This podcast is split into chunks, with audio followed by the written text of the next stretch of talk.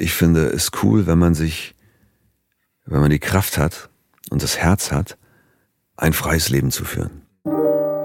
Hey und herzlich willkommen zu drei Fragen von Elvis. Meinem Podcast und inneren Kompass, den mir mein sechsjähriger Sohn Elvis eines Morgens schenkte, indem er mir diese drei Fragen auf einen Zettel schrieb. Das machst du gerne. Was kannst du gut? Und was findest du cool? Ich bin gespannt, wo Sie unser heutiges Gespräch hinführen werden. Denn ich treffe einen inspirierenden Helden meiner Jugend, der mittlerweile zu einem guten Freund geworden ist. Wie wollen wir in Zukunft leben und arbeiten? Was treibt uns an und gibt uns Sinn in einer Welt, deren Wertesystem gerade ein längst überfälliges Update erfährt? Mein heutiger Gast hat auf jeden Fall schon mal damit zu tun, dass ich keinen ordentlichen Beruf erlernt habe. Ich habe Thorsten Wingfelder mit seiner Band Fury in the Slaughterhouse Anfang der 90er Jahre auf der Bühne im Jofel in Münster gesehen und noch am selben Abend beschlossen, das will ich auch. Die Band wurde noch zu Schulzeiten das Role Model für meine eigene Bandkarriere, die allerdings so nie stattfand. Bevor ich die Furies 2017 im Rahmen ihres fulminanten Comebacks und der ausverkauften Open Air Tour persönlich kennenlernte und ihr Akustik Live Album mitproduzieren durfte. Wir sprechen darüber, wie es sich anfühlt, wenn nach Millionen verkauften Platten und ausverkauften Hallen zwar die finanziellen Speicher noch gut gefüllt sind, aber die kreative Luft raus ist. Wie Neues entsteht, wenn sich die persönliche Lebensplanung vermeintlich aus dem Nichts um 180 Grad dreht. Und dass geistige Gesundheit und sprudelnde Ideen doch eine ganz adäquate Altersvorsorge sein können. Hallo Thorsten, ich freue mich, dass du da bist. Hey, freue mich auch. Ich hoffe, es ist nicht unhöflich, wenn ich einsteige mit folgender Frage. Äh, hilf mir mal eben, woher kennen wir uns? woher kennen? Wir haben uns ähm, also ich kannte dich aus dem Fernsehen vorher schon und von zahlreichen Liedern aus dem Radio. Nein, ja, doch, stimmt ja. Ähm, wir hatten, mein Bruder und ich, haben mit der Band Wingfelder ein Projekt zusammen mit, den, mit dem Deutschen Jugendherbergswerk unter Weser Ems und auch der Oldenburgischen Landesbank, die das Ganze finanziell überhaupt erst möglich macht, wo wir Kultur in die Jugendherbergen bringen in dem Bereich. Mhm. Gleichzeitig aber auch ähm, Kids aus der Umgebung der Jugendherberge zusammenbringen wollten mit Musikschulen und, und einfach die musikinteressierte Kids einfach letztendlich versammeln wollten dort. Das ist uns ein bisschen positiv über den Kopf gewachsen. Und daraus ist dann entstanden, dass wir regelrechte Workshops gemacht haben für Künstler aus der Region, Bands, Singer-Songwriter, ähm, die wir ein Wochenende lang richtig fett mit, mit, mit 13 ausgestatteten Übungsraum gecoacht haben, würde ich mal sagen. Mhm. Und du warst eben quasi unser, unser, ich würde sagen, Star-Coach. ja, das war. Okay, ich, zweiter, zweiter Punkt. und äh, ich habe dich dann damals in Münster abgeholt und war wirklich auch ähm, ein bisschen nervös, weil ich dachte, der große Jan Löchel, der steigt gleich in mein, in mein, Auto. Du, du warst auch bei Wengfelder äh, äh, relativ früh im Fokus als möglicher Produzent. Wahnsinn. Und, und, ähm, und dann saßen wir also dann, ich glaube, zweieinhalb Stunden oder drei Stunden im Auto und haben uns ein bisschen gegenseitig äh, erzählt, was wir voneinander halten, wer wir so sind, was wir machen und wo wir uns kennen und haben uns unglaublich gut verstanden und seitdem ist hier so ein zartes Pflänzchen am Wachsen und Wachsen und Wachsen. Und wir hatten, glaube ich, auch ein ich kann mich sehr gut an ein grandioses Wochenende. Wir haben ziemlich ja. viel zusammen auch die Bands betreut und die Künstler genau. und hatten eine ziemlich klare Kante irgendwie zusammen und äh, haben, glaube ich, auch einigen Kids da ganz gut ganz gut auf die Sprünge geholfen. Ich erinnere mich da total mhm. gerne dran und ähm, kommt mir so ein bisschen vor, als wäre es gestern äh, erst gewesen und äh, wenn ich drauf schaue, dass es 2015 war, kennen wir uns jetzt fünf Jahre und ähm, du kannst dir natürlich vorstellen, für mich als jemand, der ähm, dass es für mich schon auch was, was äh, Besonderes war, dich kennenzulernen. Äh, auf eine Art und Weise natürlich sich auch Fragen angestaut hatten. Ich hatte die Band Fury in the Slaughterhouse und ähm, natürlich irgendwann vielleicht auch so ein bisschen aus den Augen verloren. Erinnere mich aber eben ganz besonders an diese Initialzündung. Habe aber eben auch ähm, verfolgt, dass ihr euch äh, 2008 quasi so ein bisschen getrennt habt, kann man das so sagen? Das Oder so auf sagen, Eis ja. gelegt? Auf das ist ja immer so ein bisschen schwierig. Dermaßen die Luft raus, ne? Klar. Ja. Und dann haben wir dann erstmal irgendwie für uns beschlossen, dass wir die ganze Sache erstmal erstmal ruhen lassen und gucken, was passiert. Und im Grunde war das eigentlich schon, wir gingen eigentlich alle davon aus, dass es das Ende wäre. Ne? Okay.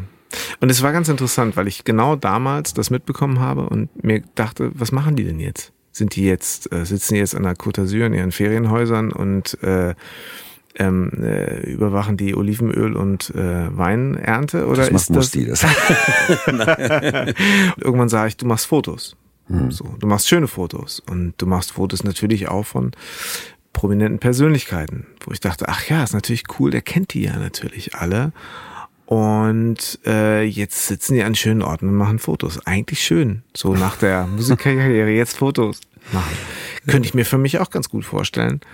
Ich habe es insofern verfolgt und ähm, dass wir heute hier sitzen, ähm, ist für mich insofern auch ein bisschen spannend, weil ich habe den Podcast drei Fragen von Elvis genannt, weil irgendwann mein Sohn Elvis, den du ja auch kennst, äh, mit diesem Zettel in meinem Zimmer stand. Das machst du gerne? Was kannst du gut? Was findest du cool? In einem Moment, wo ich dachte, ich bin safe. Ich weiß, was ich zu tun habe. Das geht jetzt so weiter. Ich äh, habe einen ganz gut vollgepackten Terminplan für dieses Jahr. Ich ja, kann ganz gut kalkulieren. Und warum stellt er mir jetzt die Frage, was machst du eigentlich gerne? Und ich musste mir in dem Moment, als ich da saß und irgendeinen Job erfüllte, musste ich leider ehrlich sagen, das, was ich jetzt hier gerade mache, mache ich eigentlich nicht gerne. Mache ich das denn jetzt gerade, weil ich das gut kann? Und was finde ich eigentlich cool? Und es hat mich total gereizt, mit dir über diese Themen zu sprechen. Wo stehen wir gerade? Warum sind wir hier und wo geht's so hin? Weil ich glaube, dass du auch durchaus dich äh, in diesem Leben auch schon äh, mal neu erfunden hast. Das ist richtig. Erzähl mal. Ähm, du kamst gerade auf das Thema Fotografieren. Das klang wirklich so ein bisschen nach, der Weißwein ist kalt gestellt und jetzt machen wir noch drei Bilder und dann ab an den Strand. Ähm, mitnichten. Ähm, nach dem Fury Ende war es so, dass wir auch mal sechs Mann Band mit Management und so natürlich viele Platten verkauft hatten, viele Millionen Platten und auch Geld verdient haben, auch teilweise viel Geld verdient haben, aber nicht so viel, dass man, dass man ähm, dass das Thema finanziell durch war in meinem Leben. Das, mhm. das, das ist ganz im Gegenteil. Man hatte ein klares, wenn man gar nichts mehr gemacht hätte, hatte man schon Duracell-mäßig ein Ende in weiter Ferne vielleicht, mhm. aber vor Augen. Also man musste arbeiten ne? und das ja. wollten wir ja auch und, und das macht ja auch Spaß und das Fotografieren war eine Sache, die ich in der analogen Zeit immer gern gemacht habe, aber zu aufwendig war und mit der digitalen Revolution vom Kamerawesen gab es ganz andere Möglichkeiten. Und ich hatte einfach angefangen und plötzlich kamen Jobs. Und aus mhm. den Jobs wurden Jobs. Und 2010 oder so, glaube ich, hat dann die Fotografie, die war damals die führende Zeitung eben auch geschrieben, das ist neue Hotshot der Porträtfotografie. Wow. Und, und ich konnte dann meine Familie davon ernähren. Krass. Nicht, nicht grandios, aber äh, mhm. ich war pro, also Berufsfotograf plötzlich.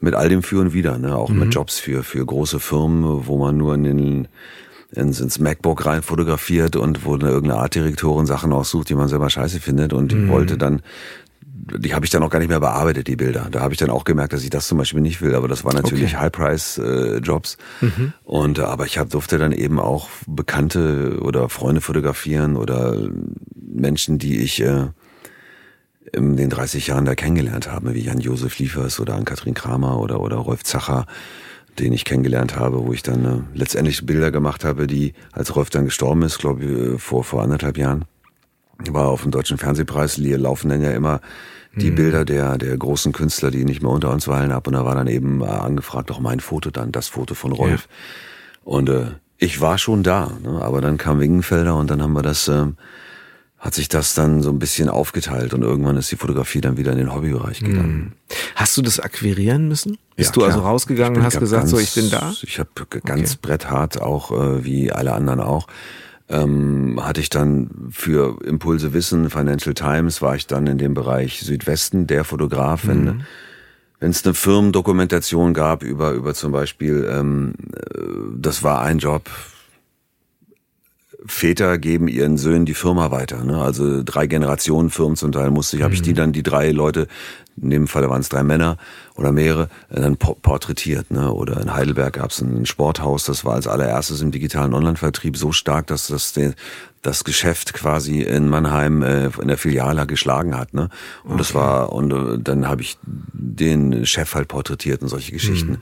Und äh, da musstest du dich dann hocharbeiten. Ne? Okay, und was war dein Antrieb damals? War es zu sagen, ich bin nicht nur der Musiker, der gut verdient hat, der auch irgendwie gesettelt ist. Ähm, äh, war es eine neue Herausforderung für dich? Oder naja, war es in der Tat auch ein, äh, ich, ich, ich vermute, es war ein bisschen was von allem. Aber wo war der Schwerpunkt? Ja, es war, war schon eine künstlerische Herausforderung. Ja, sagen wir so, das Gefährliche nach dem Ende von Fury war ja, dass du, dass du nach so einer Zeit, wo du hochgeschwindigkeitsmäßig dein Lem durchfährst. Mhm. Ähm, am, an dem Tag nach dem letzten Konzert auf der Gilde Parkbühne, eins von dreien oder vieren, dass du dann ähm, in dieses berühmte Loch fallen könntest, ne, mhm. ne, was, was, was man auch von Sportlern ja kennt, die nach Karriereende so, und ich war ja noch nicht alt. Ähm, und ich hatte vorher eben schon fotografiert und ich hatte eben gleich am nächsten Tag einen Job für damals noch eine, die größte Schwergutreederei in Rotterdam, eine Beladungsdokumentation als Fotograf und es ging quasi nahtlos über. Und natürlich habe ich das auch gemacht. Ich mache das ja, ich habe es ja nicht umsonst mhm. getan.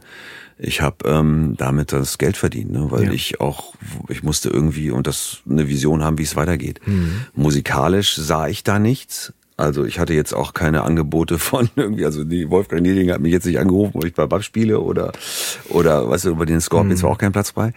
Kleiner Scherz. ähm, das heißt, und ich solomäßig sah ich mich gar nicht. Also ich, ich habe mich nicht so stark gesehen, dass ich jetzt plötzlich anfange, äh, in dem Alter, wo ich war, noch mal vollkommen anzugreifen. Ne? Mhm. Das kam erst mit, mit, mit, mit, mit meinem Bruder.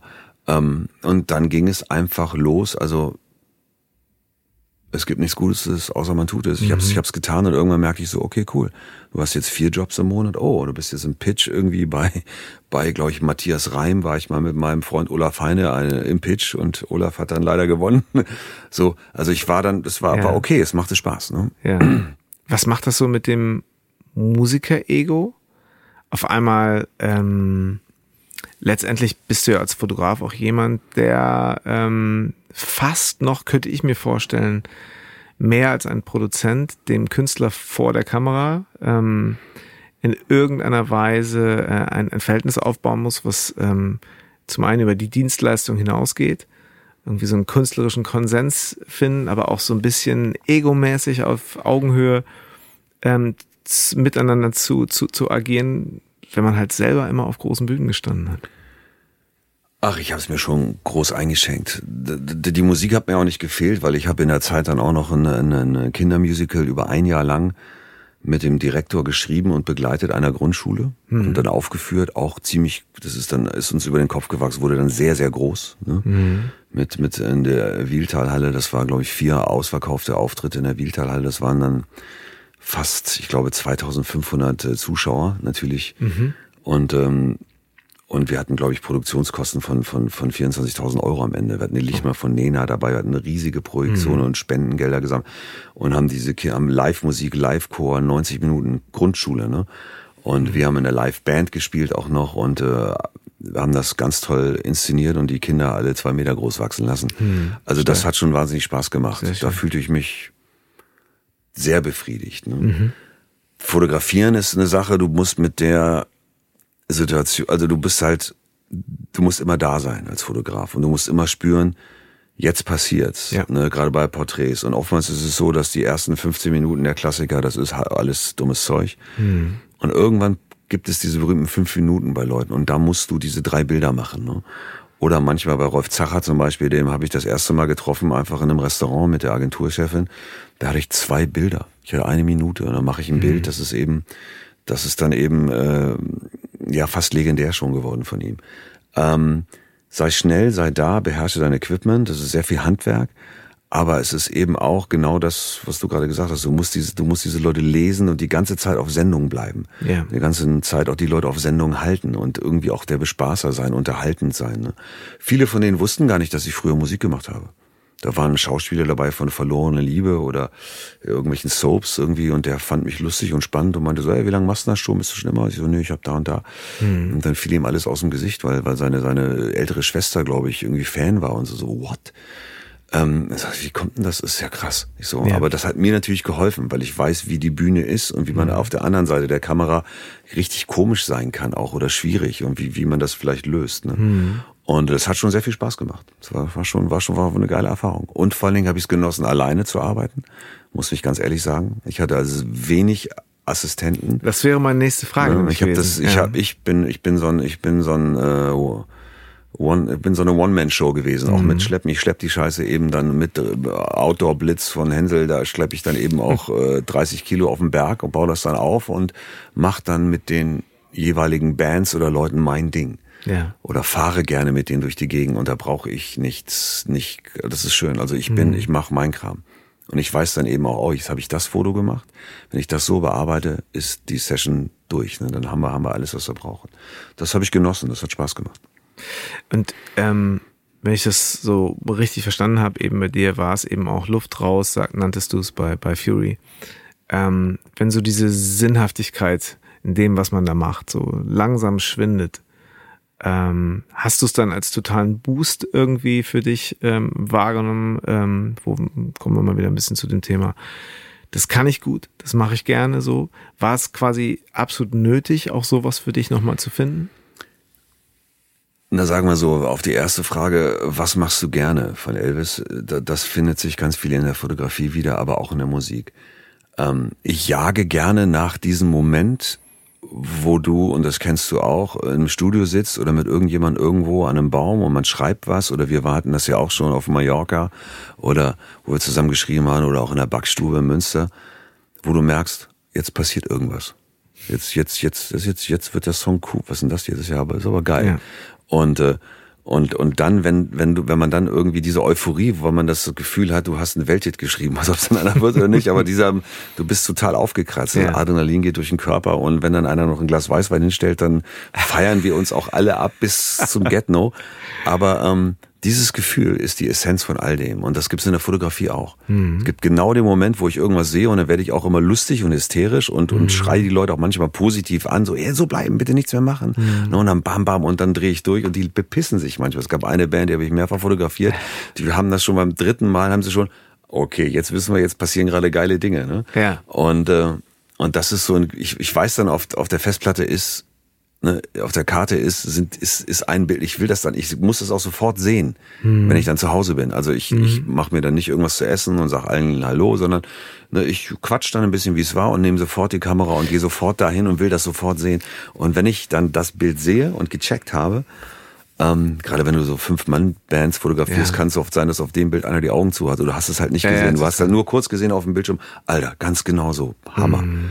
Alles grandios eingestellt, Killerbild. Ja. Und dann, dann geht, weiß ich, geht mir einer ab. Das ist, äh, das mache ich gerne. Das ist das. Es ist gar nicht unbedingt die Bühne nur.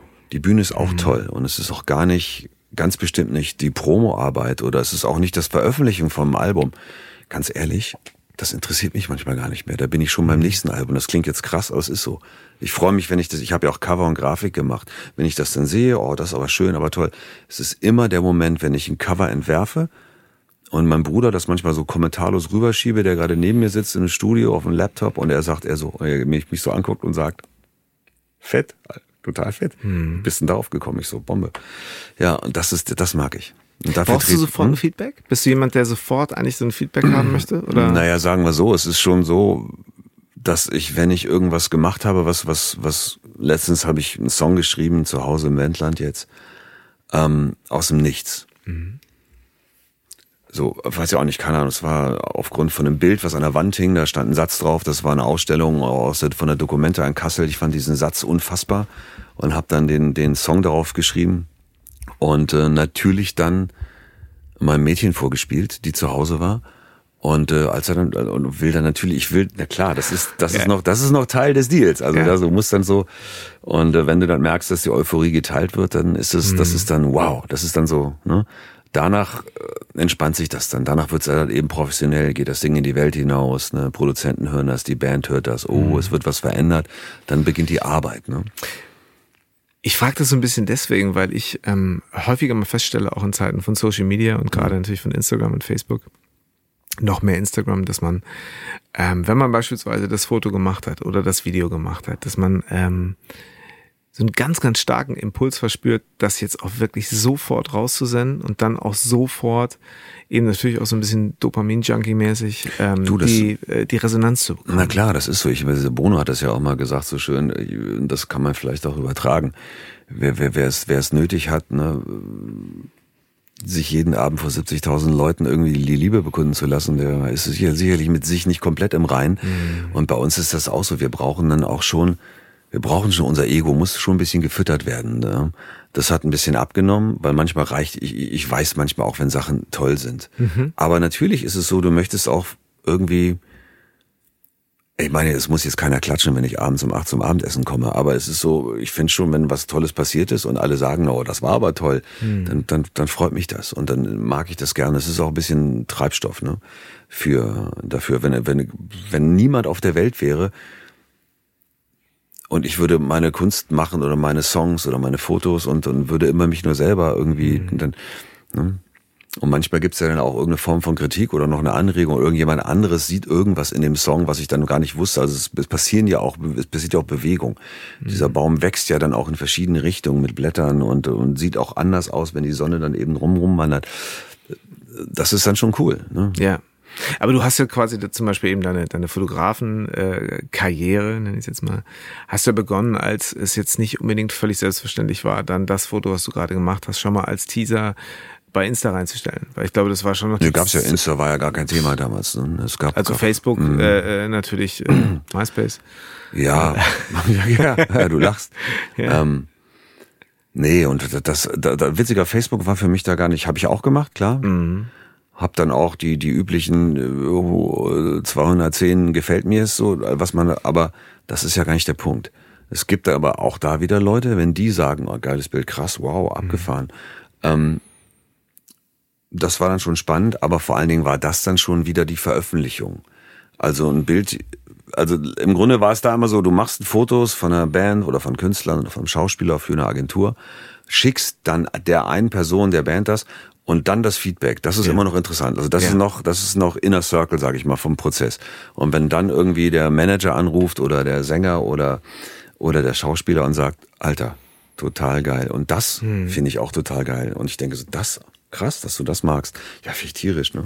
Hm. Oder meine Frau möchte das Bild gerne irgendwie, dass wir das auf diese Toilette hängen.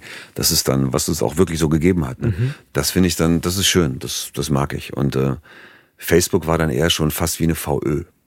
Ja, okay. Ne, wie eine Veröffentlichung, wo dann witzigerweise auch wiederum Jobs reinkamen. Das war dann wieder Outer Circle, ne? Das mhm. war wieder draußen. Ne? Mhm ich kenne dich jetzt auch schon so ein bisschen, aber ich muss ja aufpassen, dass ich das, was ich schon weiß, jetzt hier nicht, nicht sage und vorwegnehme. Ich möchte es am liebsten von dir hören. Aber ähm, ich habe dich als jemand kennengelernt, der, wenn du on fire bist, auch ein ganz schönes Tempo hinlegen kannst. Ähm, wie würdest du selber so dein Tempo äh, oder wie hat sich vielleicht auch so das Tempo oder dein Tempo in den letzten zehn Jahren, was das Leben, Arbeiten, Familienmensch, Vater. Wie hat sich das für dich verändert? Ich glaube schon, dass ich sehr schnell, das ist aber, das ist aber Wingenfelder-Style. Also Kai und ich zum Beispiel auch zusammen sind manchmal sehr schnell. Ja. Unangenehm schnell und auch sehr ungeduldig dann in der, in der Form, weil manchmal, weil wir das teilweise gar nicht verstehen können, wie jemand so, wie sich so die Zeit mhm. nimmt. Ähm, ich habe aber schon über die Jahre auch festgestellt, dass gerade wenn du mit mehreren Menschen im Team zusammenarbeitest, dass sich eine Chemie entwickelt und manchmal ein eigenes Timing. Und wenn man das nicht akzeptiert und seine Position in dieser Chemie nicht, nicht wirklich wahrnimmt, mhm. dann ähm, klappt es nicht, klappt das System nicht. Ne? Ähm, und dann hat es auch sicherlich im Leben, gerade wir haben vor gar nicht langer Zeit privat halt einen riesen Crash gegeben, das äh, eine Beziehung oder eine Ehe nach 23 Jahren kaputt gegangen ist, aus dem Nichts, ähm, mit Kindern, mit allem, wo man eigentlich eine Vision hatte, so wird man alt. Und zwar nicht, weil man faul ist, sondern weil man das so wollte. Ja. Und dann verändert sich alles und stellst du alles in Frage. Und da habe ich nochmal viel drüber nachgedacht, welchen Wert Dinge haben und auch in welchen, welchen Wert eine zu hohe Geschwindigkeit hat in meinem mhm. Leben und was, was der Preis dafür ist. Ja. Und äh, das habe ich benannt und seitdem geht's ein bisschen ruhiger und cooler und entspannt dazu und äh, und und ich nehme nicht mehr alles, was dieses Business, Musik oder Fotografie anbelangt. Das hat nicht mehr so den Stellenwert. Mhm. Da hat sich noch wiederum meine private Situation nochmal verändert, weil aus diesen am Anfang vielleicht eher negativen Momentum ist was unfassbar Großartiges entstanden, was es so nie, was, ne, also Details sind auch unentscheidend, aber mhm und das hat dann auch jetzt einen Wert in meinem Leben, den ich, ähm, den ich sogar noch allem überordne. Und das ist gar nicht schlimm. Und das ist, ich witzigerweise bin ich besser dadurch geworden. Ne? Mhm. Und das ist dann vielleicht auch spannend, dass man merkt, okay, wenn man eine Balance findet zwischen dem, was man kann, was man will und was einem gut tut, mhm. dann, dann wird man wirklich gut. dann wird man auch für alle, für seine Mitmenschen einfach auch Sehr ein angenehmer Zeitgenosse und hat durchaus mehr Spaß. Interessanter Punkt äh, für die. Mh, hm, du sagst ja eben gerade auch das, was natürlich äh, innerfamiliär passiert. Und ich glaube, wir ähm, führen da ja auch ein Leben, was, ähm, wo es durchaus Fallstricke gibt, die ähm, man vielleicht, um die man weiß, aber die man dann eben auch so ein bisschen vernachlässigt. Du sagtest äh, vor einem Jahr mal zu mir, da trafen wir uns und da waren eben so ein paar Sachen im Umbruch. Da sagtest du zu mir, äh, ich kann dir nur den Tipp geben, immer schön den Keller aufräumen. Ja, das ist ähm, ein Klassiker. Ich habe es vielleicht äh, auf lausige Art und Weise zu wenig getan. Und ich kann euch nur den Tipp geben, räumt euren Keller auf, auch was Beziehungen angeht. Das ist, ähm, aber auf der anderen Seite ist das Leben eben auch nicht stoppbar und Wasser fließt einfach dahin, wo Platz ist. Und äh, trotzdem ist es so, Springsteen hat das schon gesagt, wenn der Rucksack irgendwann einfach immer schwerer wird im Alter mhm. und immer schwerer wird, dann wird der Weg immer beschwerlicher und kann, es kann auch sein, dass es uns den Berg hinunterreißt. Ne? Mhm. Und diese Steine auszulernen und sich anzugucken. Ne? Und äh, wie, wie im Bosse-Song, ne? Mhm. Steine. Genau. Kleine, spitze, große, kleine. Mhm. Ähm, was, das ist so, ne? man muss sie ja nicht essen wie bei Bosse und Zermalm, aber man kann sie sich angucken und, und kann sie kann sie bewerten und man muss auch nicht durchdrehen, mhm. weil ich glaube an dem Alter, in dem ich bin jetzt mit 54, ist es so, ähm, ich habe auch einen Song geschrieben, der heißt gut so für mich. Und, und das ist genau. auch so ein Thema. Man muss einfach irgendwann auch mit Dingen irgendwie klar sein mhm. und vielleicht auch anerkennen, dass gewisse Narben da sind oder gewisse Dinge nicht verheilen werden. Das gibt es. Und das ist, das gehört im Leben dazu. Leben tut weh. Ne? Und mhm. wer das bis jetzt noch nicht verstanden hat, der hat eine Menge noch nicht verstanden. Aber mit all diesen Sachen eine Balance herzustellen, das führt am Ende zum Glücklichsein. Und es kann aber eben dann auch bedeuten, dass man sich von Dingen verabschieden muss, denen man immer nachgejagt hat. Mhm. Vielleicht sogar noch der monumentale Erfolg, ne? Oder die O Nummer eins, die man nie war, oder das oder dies, jeder muss das für sich selber beziffern. Das kann man alles auf den Prüfstand stellen. Das heißt auch Keller aufräumen. Ne? Mhm. Also stell dich mal auf den Prüfstand und ähm, ich finde, das tut unglaublich gut. Mit meinem Freund Frank mache ich das irgendwie, wenn wir uns sehen, eigentlich fast jedes Jahr. Das ist immer die gleiche Frage, die ist simpel, simple as fuck. Wir beide haben Lotto gespielt und gewinnen, gewinnen sieben Millionen Euro. Ne? Jeder kriegt dreieinhalb. Was, was, was, was, was veränderst du in deinem Leben? Sehr schön. Und ich habe eigentlich bis vor zwei Jahren oder so in meinem Leben gar nicht viel verändert. Mhm. Also es geht nicht darum, dass Trotz der dreieinhalb Millionen. Nee, es war nichts. Es gab nur so, also ich wollte da wohnen, ich wollte so leben und ich wollte das machen. Ja. Ich wollte nur, ich wollte Dinge vereinfachen und ich wollte mhm. vielleicht auch ein bisschen mehr Zeit haben, aber ich weiß ja, dass das war okay. Ne? Ah, interessant. Du wolltest mehr Zeit haben. Ich wollte ein bisschen mehr Zeit haben. Mehr Zeit zu Hause haben? Ja. Oder und, Zeit und, für dich? Ich wollte mehr Zeit haben, ein bisschen mehr, aber das ist, glaube ich, mhm. immer, das ist das ist ja, Leute stellen sich das so schön vor, wenn man auf Tournee geht. Oh, die sind so geil auf Welttournee. Nach zehn Shows hat man eigentlich das Programm gespielt und dann ist man eigentlich durch damit. Dann kommen aber noch 80. Und die permanente Wiederholung der immer gleichen Tätigkeit mhm. ist dann auch nicht immer geil. Ne? Und der permanente Besoffenheits-Wodka-Pegel am Abend ist auch nicht immer geil. Mhm. Also ist dann so, okay, das wird dann eben Arbeit. Und da sagt man sich dann auch, Mann, wie toll wäre das, wenn man wenn man das alles immer im Balance halten könnte. Das mhm. geht natürlich nicht, weil es ein Beruf ist. Das ist jetzt aber kein Mimimi, das weiß ich ja.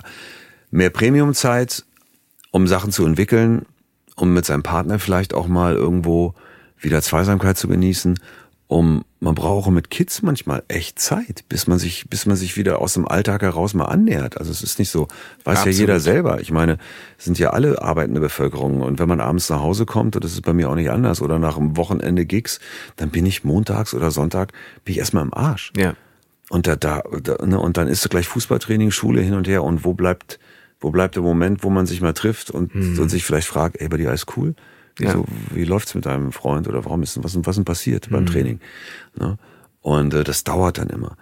Da fehlte dann manchmal in der hohen Geschwindigkeit einfach so die Oase. Mhm. Ne? Aber ansonsten hätte ich nichts geändert. Irgendwann fing es dann aber an, wo ich dachte, ich will massiv was ändern. Das ist, das ist, das ist so nicht, das ist nicht geil. Ne? Und das muss sich eben jeder selber fragen. Ja. Äh, ich hoffe, ich darf das so sagen ähm, und darf das erzählen. Aber ich äh, habe ja so dadurch, dass ich äh, selber irgendwie Lieder spiele, Lieder singe, auf Bühnen stehe, aber eben auch Jahre im, als Produzent so im Studio verbracht habe und Menschen natürlich da auch sehr genau kennengelernt habe. Also Musikerinnen und Musiker, ähm, glaube ich, so mit äh, von, von vielen Seiten einfach als, als Produzent beleuchten durfte und ganz gut lesen kann. Finde ich es interessant bei jemandem wie dir, und da bist du jetzt äh, nicht unbedingt ein Einzelfall äh, im positiven Sinne, ähm, aber bei dir ist mir das einfach sehr aufgefallen, dass ähm, ich ja mh, verschiedene Dinge an dir schon seit fast 30 Jahren sehr bewundere. Ich habe als 17-Jähriger schon Songs von dir, von deiner Band, von Fury halt nachgespielt mit meiner ersten Band. Ähm, und es für mich halt total gutes Gefühl ist, dich auftauen zu sehen, im Sinne von, jetzt kann ich loslassen, jetzt bin ich, Comfort Zone ist das falsche Wort, jetzt bin ich so in meiner, in meinem Freudemodus weil ich jetzt gerade was mache und mir überhaupt keine Sorgen darüber machen könnte, wie das von außen bewertet wird. Das habe ich bei dir ein paar Mal erlebt und es ist auch mein der Anspruch an mich selber, wenn ich Musik mache und es gelingt mir, weiß Gott nicht oft. Aber ähm, das ist ein sehr, sehr ähm, befreiendes Gefühl, das auch bei dir zu sehen. Weil wir, glaube ich, ja immer so denken, die Leute, die viel Erfolg haben, viel Erfolg gehabt haben, eine große Historie haben, dass es daher diese Selbstzweifel überhaupt nicht gibt. So. Oh. Und äh, dass die ja genau wissen, was sie tun. Und ähm, mit einer Band wie Fury in the Slaughterhouse zum Beispiel zu arbeiten, war für mich eine großartige Erkenntnis, wenn der Zug einmal läuft, dass der auf eine Art funktioniert, wo man gar nicht genau sagen kann, was die einzelnen Teile genau. ganz genau dazu beitragen. Und wenn man sie wirklich mit dem Mikroskop sich anschauen würde, würde man auch sagen, na, da könnten wir vielleicht noch mal rangehen. das könnte man vielleicht noch mal äh, ein bisschen perfektionieren, äh, glatt bügeln. Nein, eben gerade nicht. Das Ganze hat jetzt so viel Ausstrahlung, weil es einfach Biografie ist auch. Und äh, das finde ich sehr, sehr inspirierend. Ähm, Gab es für dich, oder sagen wir so, in den großen Erfolgszeiten waren die Zweifel da mehr oder weniger und umgekehrt? Das sind verschiedene Altersstufen. Und was ist Erfolg? Was sind die großen Erfolgszeiten? Ähm, Amerika war der größte, also diese Phase Mono mhm. Amerika, also ich, im Grunde genommen 91 bis 98 oder so, mhm. war, war halt unfassbar fett. Ähm, aber nicht, nicht, nicht immer nur geil. Also das, da, da mhm. hatte man sehr viel Selbstzweifel und man wollte hoch hinaus. Und ich habe in Amerika wirklich, wirklich geglaubt, wir waren Hörer Nummer eins äh, in zwei Radiostationen in New York. Wir, aber es ist so groß gewesen, das Land. Wir haben die Westküste nie geschaut, ja. wir waren nur die Ostküste. Und ich habe mich aber trotzdem im Madison Square Garden gesehen. Und zwar mhm. nicht, weil ich eine große Schnauze hatte, die hatte ich da auch, klar. Aber ich habe das wirklich, ich hätte alles verwettet. Ich sag, in drei Jahren vier Krass. Jahren. Nächste Album machen wir hier, Brandon O'Brien produziert oder Michael Beinhorn und dann ähm, Radio City Music Hall und dann Madison Square Garden, ja. weil weil die warten auf uns. Das, wir, wir sind ja. wir sind anders. Wir haben auch, wenn wir viel mit Bands gespielt haben in den Clubs irgendwie, waren ja dann immer so Dreier-Billings, so Grunge-Bands, teilweise mhm. auch bekanntere Bands. Wir davor oder sogar als Headliner schon, weil wir da in Boston ganz ganz angesagt waren. Und die haben wir alle abgekocht. Hm. Die waren alle gut, die waren sensationell, aber die hatten nicht dieses, und dann kamen wir und wir waren irgendwie anders. Und die Leute sind durchgedreht. und es war, und ich habe so gedacht, ja klar, das ist, das, das ist jetzt unser Weg, ne? mir ist, mir ist, Entschuldigung, wenn ich das kurz unterbrechen darf, aber mir ist zu euch immer mal eingefallen, dass, ähm, vielleicht kommt es auch aus Erzählungen, die ich von dir, euch kenne, aber ähm, so eine Symbolik, ihr hattet immer einen guten Drang zum Tor. Es gibt so den Stürmer, der, der eigentlich Weltklasse ist, aber der hat einfach nicht so den Zug zum Tor. Und Fury und, und so äh, erlebe ich äh, auch häufig äh, dich und Kai, deinen Bruder. Ihr habt so ein, wenn das läuft, habt ihr so einen Zug zum Tor. Ja, ich glaube, haben, da entscheidet sich ganz viel. Ja, wir haben so eine, wir haben, wir haben so eine gewisse Radi Radikalität auch. Ähm, sagen wir so, es, äh, manchmal ist, ist das, das Machen und auch den, der, der Speed dabei vielleicht auch wichtiger als jetzt das letzte Fünkchen äh, intellektueller Qualität, sage ich mhm. mal ganz böse, sondern du musst irgendwie auch, es muss weitergehen, es ja. muss funktionieren, es muss Bewegung drin sein und äh, also es darf gehobelt werden, aber es fallen eben Späne. und, äh, und das ist die alte Nummer, ne? Es ist Talent und Fleiß, was es ist. Wir waren schon ganz fleißig. Wir waren mhm. schon, wir waren nicht, wir sind nicht durchgedreht, aber wir waren schon fleißige Bienchen. Und, ähm, und haben uns auch abgefeiert, aber eben erst immer danach. Manche mhm. Bands feiern sich schon so mittendrin ab und sterben dann den Heldentod, ohne überhaupt die Stadtgrenze zu verlassen. Und äh, das war uns jetzt, wir wollten irgendwo hin und mhm. das sollte dann auch passieren. Aber warum das dann passiert ist, alles ganz genau. Warum treffen sich diese Leute gerade? Warum treffen sich Kai und Christoph? Warum treffen sich Bono The Edge auf einer Anzeige mit Larry Mullen und Adam Clayton? Wieso die? Ja. Ne, und wir können diese Reihe weiter fortsetzen. Wieso gibt's die Beastie Boys? Wie, wie kommt das? Das hätten halt auch irgendein Idiot ja. sein können aus mhm. Brooklyn. Nee, sind aber eben die Jungs und die machen dann das. Ähm, und äh, Erfolg sucht immer den Erfolg, hat Jim Rakete gesagt, und vielleicht war das auch so. Und, und Kai ist sicherlich auch einer, der ein wahnsinniger Motor ist. Mhm. Ne? Und, ja. äh, und Christoph war das damals auch, ist es jetzt auch wieder. Und ähm, Rainer hat halt auch sehr pragmatisch die Position eingenommen, dahinter irgendwie alles abzusichern. Ne? Und äh, und ich bin eben, und das ist vielleicht dann auch die die Antwort auf auf Elvis zweite zweite Frage. Ähm, was kannst du gut? Ich bin der Konziliere des Paten. Ich bin der, der ins Ohr flüstert und sagt, pass mal auf, das müssten wir so machen, müssen wir drauf aufpassen, ne? oder oder hier der Albumtitel oder mhm. oder der halt der Ideenhaber oder bei mir steht ja auch Musikant, Fotograf und Ideenhaber ja. als als Header auf das der Visitenkarte. Ähm, das kann ich gut. Mhm. Du gibst mir irgendeine Themenstellung und ich doziere. Ne? Mhm. Oder mein Bruder schreibt gerade einen Song irgendwie und und weiß nicht genau, wie der heißen soll und und dann guckt mich dann eben an und, und sagt lapidar, weil ich, als ich gefragt habe, worüber, worum geht's, er so, ja, das ist ein, ein Liebeslied, aber ein internationales Liebeslied. Und ich sage, dann heißt der Song International Love Song. Und er sagt, Alter, voll geil, International ja. Love Song. So, und, und, und sofort ergibt sich daraus ein anderes Momentum, weil auf einmal steht dann oben beim Einsingen International Love Song. Mhm. So. Und das, das klingt geil und es macht irgendwas so und es, und verändert auch den Text. Ja. Weißt du? Und das ist meine Aufgabe. Mhm. Ich habe vorhin zum Beispiel das Wort Erfolg so ganz relativ mhm. äh, ähm, äh, oberflächlich benutzt, weil eigentlich ähm, haben wir auch schon häufig darüber gesprochen, was ist denn das eigentlich mit dem Erfolg und äh, wann ist man erfolgreich und was bedeutet Erfolg überhaupt. Und ich habe ein sehr klares Bild und es ist wahrscheinlich auch nur eine Seite des Ganzen, aber für mich eine sehr, sehr, ja, eine sehr, sehr klare und eindeutig. Ähm, Erfolg bedeutet, die innere Wahrheit im Außen leben zu können das ist was, was so eine, was so eine Stärke hat ähm, und wo ich für mich auch weiß, da hat mir ein nomineller Erfolg vielleicht einfach nicht mehr ausgereicht, beziehungsweise als hat mich nicht mehr angetrieben, weil ich einfach egomäßig mit einer Sache Erfolg hatte, die mir innerlich gar nicht mehr entsprach. Und ich glaube, das ist bei so einer Band eben auch so wichtig, dass jeder irgendwo seine, seine, seine, seine innere Wahrheit einbringen kann und das Ganze dann sehr, sehr stark wird, ähm, beziehungsweise eben, wenn es nicht mehr so ist, auch ähm, durchaus ähm, sowas dann einfach zum Straucheln bringen kann. Genau so ist das, im Grunde genommen. Erfolg ist ähm,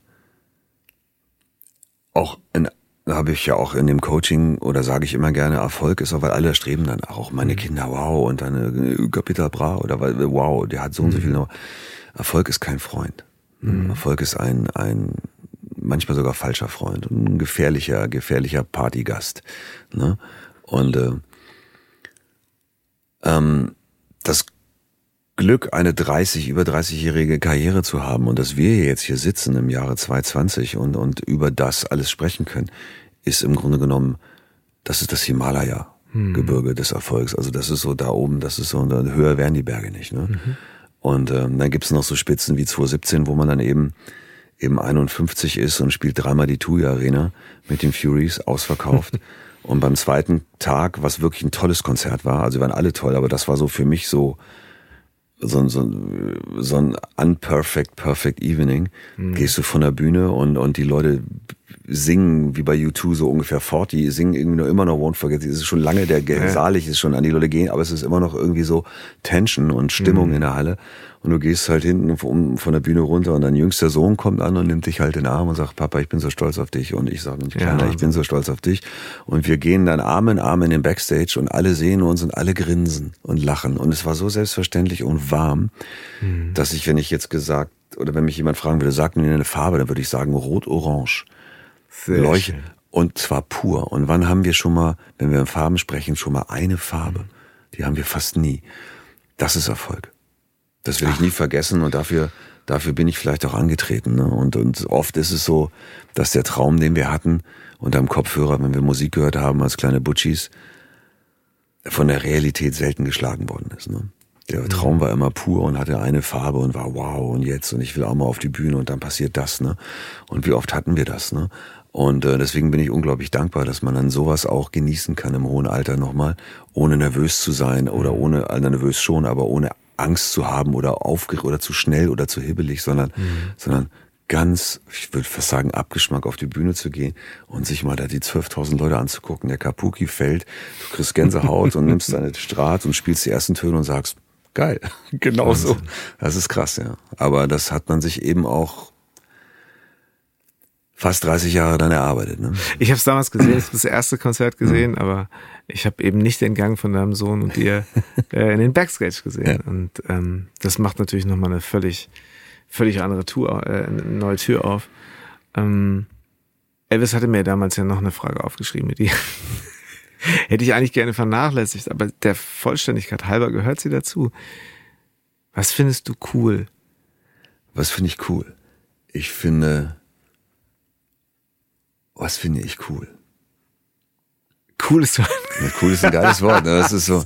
Es ist eigentlich ein schreckliches Wort. Also die, ich meine, ich denke eher darüber nach, was finde ich cool. Ich könnte jetzt sagen, ich finde Will Smith cool, aber ähm, ich finde, ich finde es cool, wenn man sich, wenn man die Kraft hat und das Herz hat, ein freies Leben zu führen.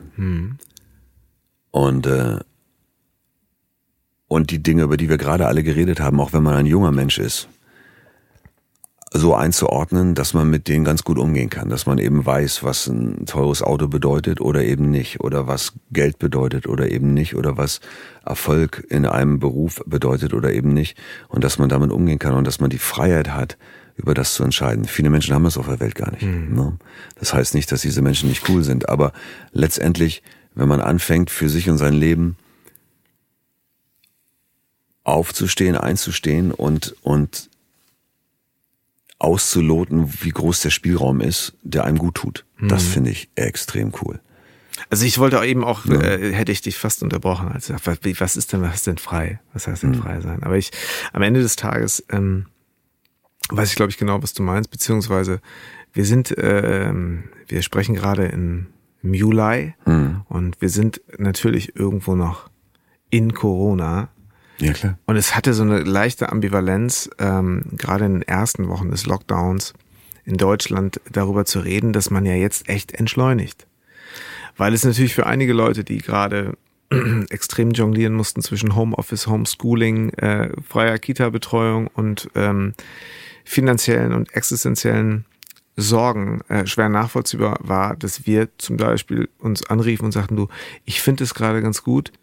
Es ist sogar ein befreiendes Gefühl, einfach ein paar Sachen loslassen zu, Zu müssen. können. Zu müssen, zu können und äh, auch anzunehmen. Einfach so, ähm, ich habe schon das Gefühl, dass sich die Werte dahingehend verschoben haben, äh, was materielle Dinge, was Konsum angeht, hätte ich dir wirklich, ich hätte es wahrscheinlich vor einem Jahr auch schon gesagt, aber ich hätte es nicht so gemeint, dass mir zum Beispiel bestimmte Dinge einfach nicht so wichtig sind. Ich habe es letzte auf dem Konzert, wir- wo wir zusammen waren, gesagt, ähm, ich habe in der Tat ein Aha-Erlebnis gehabt, als ich mit dem Lastenfahrrad mit meinen beiden Söhnen vorne drin beim neuen Edelitaliener vorbeifuhr. Wir hatten vorne so eine Boombox drin und hörten laut H-Blocks. Es war gerade Rising High oder Move, ja. Und es, wir standen quasi auf dem Gehweg, warteten an der Ampel und da saßen, da saß die äh, High Society und guckte. Und ich hätte schwören können, dass sowas, dieses Gefühl, was ich da hatte, im Sinne von, guck mal, sind wir nicht cool, dass das nur mit dem Porsche geht. Wenn man da steht und äh, einfach so die, ähm, als wäre es nicht so, die Tür so zumacht und sagt, ähm, du, ich komme gleich, äh, äh, ich nehme den, ähm, ähm, ich nehme den Souvenir Blanc, äh, weißt ja, ne? Und früher hätte ich gesagt, das bedeutet mir alles nicht so wahnsinnig viel, vielleicht auch eben auf diese Statussymbole so ein bisschen. Damit meine ich nicht den Porsche, sondern ich meine, meine das Gefühl, ähm, äh, so ein bisschen äh, einer, einem, einem Instagram-Bild auch gerecht zu werden hier und da. Ich hätte, hätte ich gesagt, nein, bedeutet mir nichts, aber erst jetzt weiß ich, dass es durch diese Zeit, durch die wir gerade alle zusammengegangen sind, mir wirklich deutlich weniger bedeutet, ähm, beziehungsweise gar nichts mehr bedeutet und mich total befreit, ähm, da auch nicht mehr so viele Gedanken drüber verschwenden zu müssen. Kennst du das? Gut, bei mir fiel ja Corona quasi in die Endphase einer sowieso Entwicklung von, von anderthalb Jahren, die, die äh, mich dazu verdonnert hat, einfach mich zu bewegen. Ne? Mhm. Und ich habe mich bewegt. Und äh, es wird auch viel von der Zeit im Positiven überbleiben. Und ich bin immer noch in meiner Aufräumphase und, und checken und auch in der Neubauphase, wo ich mhm. natürlich alles mit einbeziehe. Und Corona haut da mitten rein. Ja. Ähm, wenn wir über Freiheit sprechen, zum Beispiel, was ich jetzt hier ganz, ich hatte eine eine Woche Tiefphase, muss ich gestehen, da war mhm. ich sehr nachdenklich und habe dann, habe dann, als ich gemerkt habe, dass das eine Sache ist hier auch für uns Künstler, die uns noch äh, nicht Wochen oder Monate, sondern die mhm. wird uns noch Jahre begleiten, in welcher Form auch immer, ne, abschwächen, aber die wird alles verändern. Ja. Und da brauchte ich eine Zeit, aber seit dem Moment ist eben Freiheit bei mir eben auch, dass ich eben weiß, uns wird jetzt hier keiner helfen. Mhm. Und äh, das muss vielleicht hoffentlich Menschen werden Hilfe brauchen. Ich hoffe, sie werden sie bekommen. Mhm. Aber ich gehöre zu den Leuten. Ich, ich versuche gerade Ideen, Konzepte zu erarbeiten. Wie, was kann man jetzt neu machen? Was kann ja. man verändern? Wie kann man kreativ ähm, was Neues erbasteln? So. Und ähm, das ist Freiheit, das machen zu können überhaupt. Mhm. Das finde ich und das finde ich cool. Das finde ich total geil, dass, dass ich das kann und dass ich da eben auch ein Consigliere bin für manche Leute oder manchmal eben auch derjenige, der vorne steht mit anderen und sagt, lass uns das, das mal probieren. Und ähm, dass wir die Chance haben, das zu machen, das finde ich, also ich nehme dann, ich sehe dann wirklich Eckart Tolle mäßig Schicksal la Chance, ne, mhm. in diesem Sinne. Und dass das möglich ist, dass man das kann, das finde ich cool. Alle Leute, die das drauf haben und da mitmachen, finde ich auch sehr, sehr cool. Also. Mhm. Aber hat es nicht auch wirklich, also ich man muss wirklich einmal dazu sagen, dass äh, ich quasi gerade äh, eine Open-Air-Tour gut verkauft, gut vorverkauft und es wäre auf jeden Fall ein, ein Home Run geworden und ein, ein sehr, sehr schönes Gefühl. Ein ähm, leuchtender Sommer, ähm, der ist euch quasi abgesagt worden. Alles, das, ja. Äh, und die und Prognosen für viele Dinge, die noch kommen, alles verlegt ins nächste Jahr. Und auch da liegt schon ein Schatten drauf. Es mhm. weiß halt keiner genau. Wir reden ja. halt also gefährliches Halbwissen. Und ähm, also da muss man jetzt irgendwie, ja, auch die finanzielle Situation brauchen wir nicht drum rumreden. Das ja, ist natürlich. für die Leute draußen vielleicht auch nicht interessant und es ist eher Gossip, aber auch wir sind davor nicht gefeit. Bei uns geht ähm, bei einem sogar, bei einem früher, bei einem anderen später, irgendwann mhm. die Lichter aus. Und zwar nicht äh, in einem Jahr, möglicherweise auch früher. Ne, wo wir dann irgendwie müssen also wirklich schon relativ schnell ein Rad drehen mhm. und müssen erfindungsreich sein und irgendwie versuchen, Dinge zu bewegen. Ne? Die Musikbranche hat keine Lobby, hat keine Gewerkschaft. Ähm, wir hoffen halt darauf, dass ein paar, paar Leute halt anfangen ähm, zu verstehen, dass wir die Kultur in der Form auch irgendwie brauchen, auch für so ein Seelenleben einer Gesellschaft, mhm. glaube ich.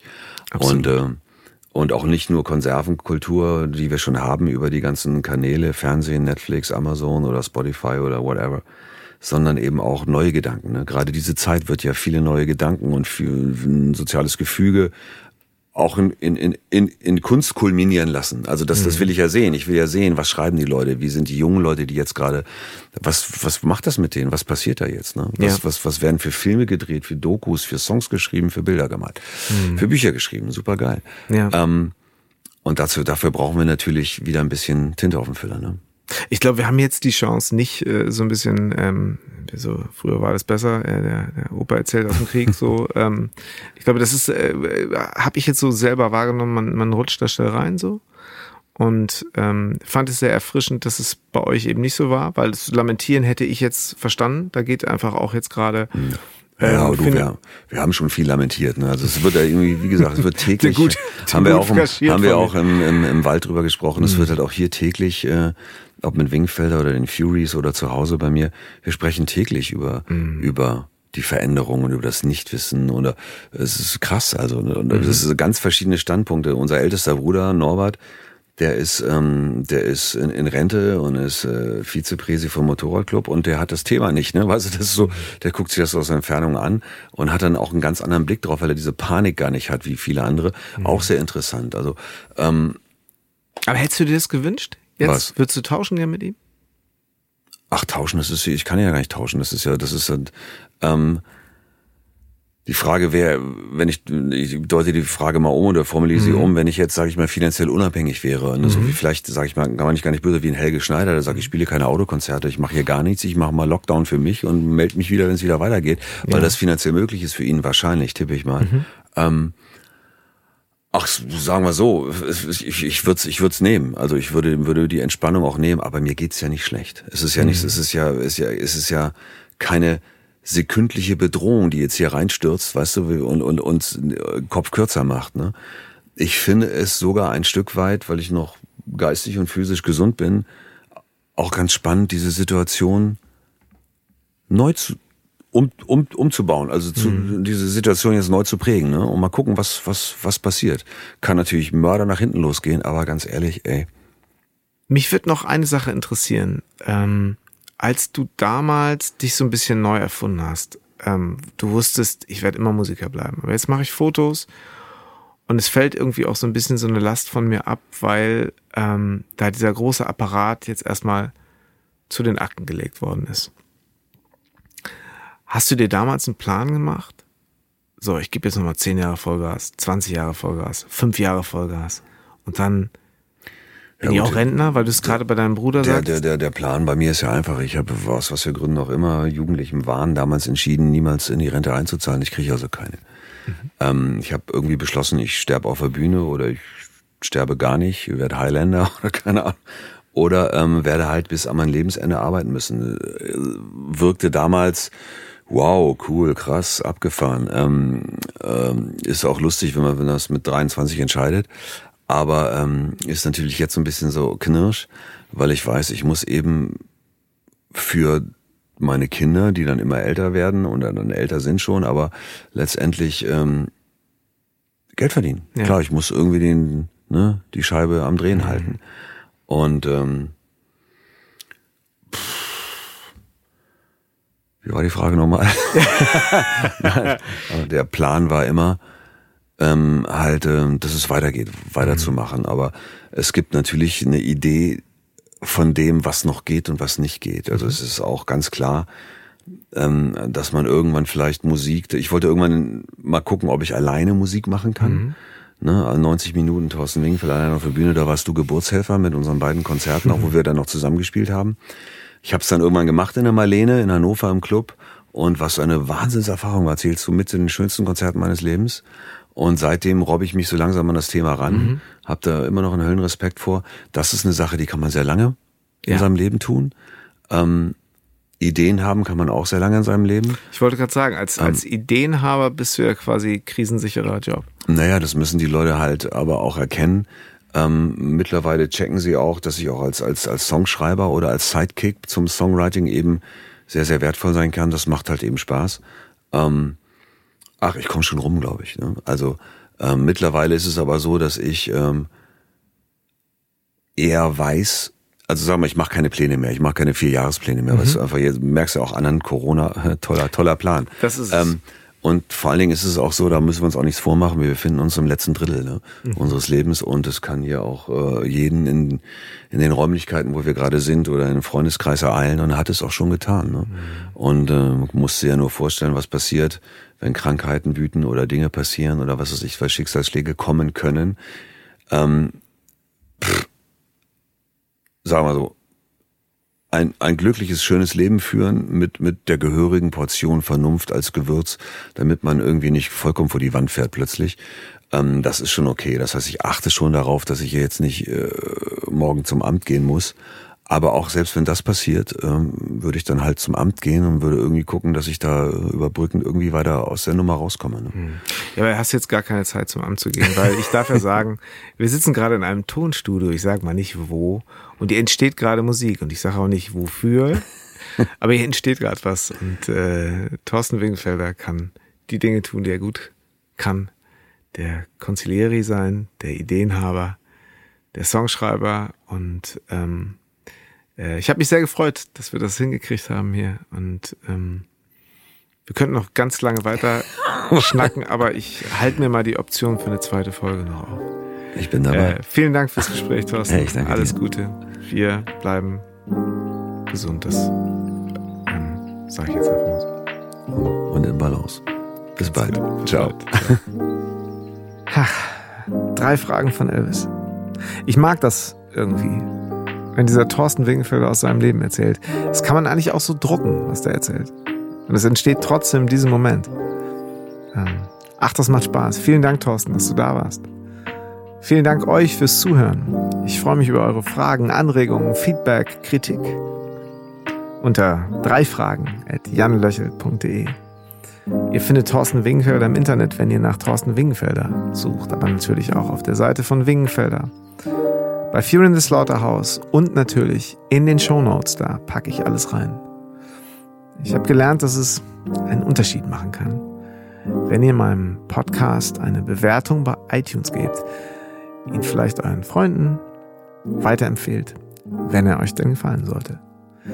Ähm, ansonsten ja, danke ich euch sehr für die Unterstützung und äh, wir hören uns bald wieder, wenn es heißt, drei Fragen von Elvis.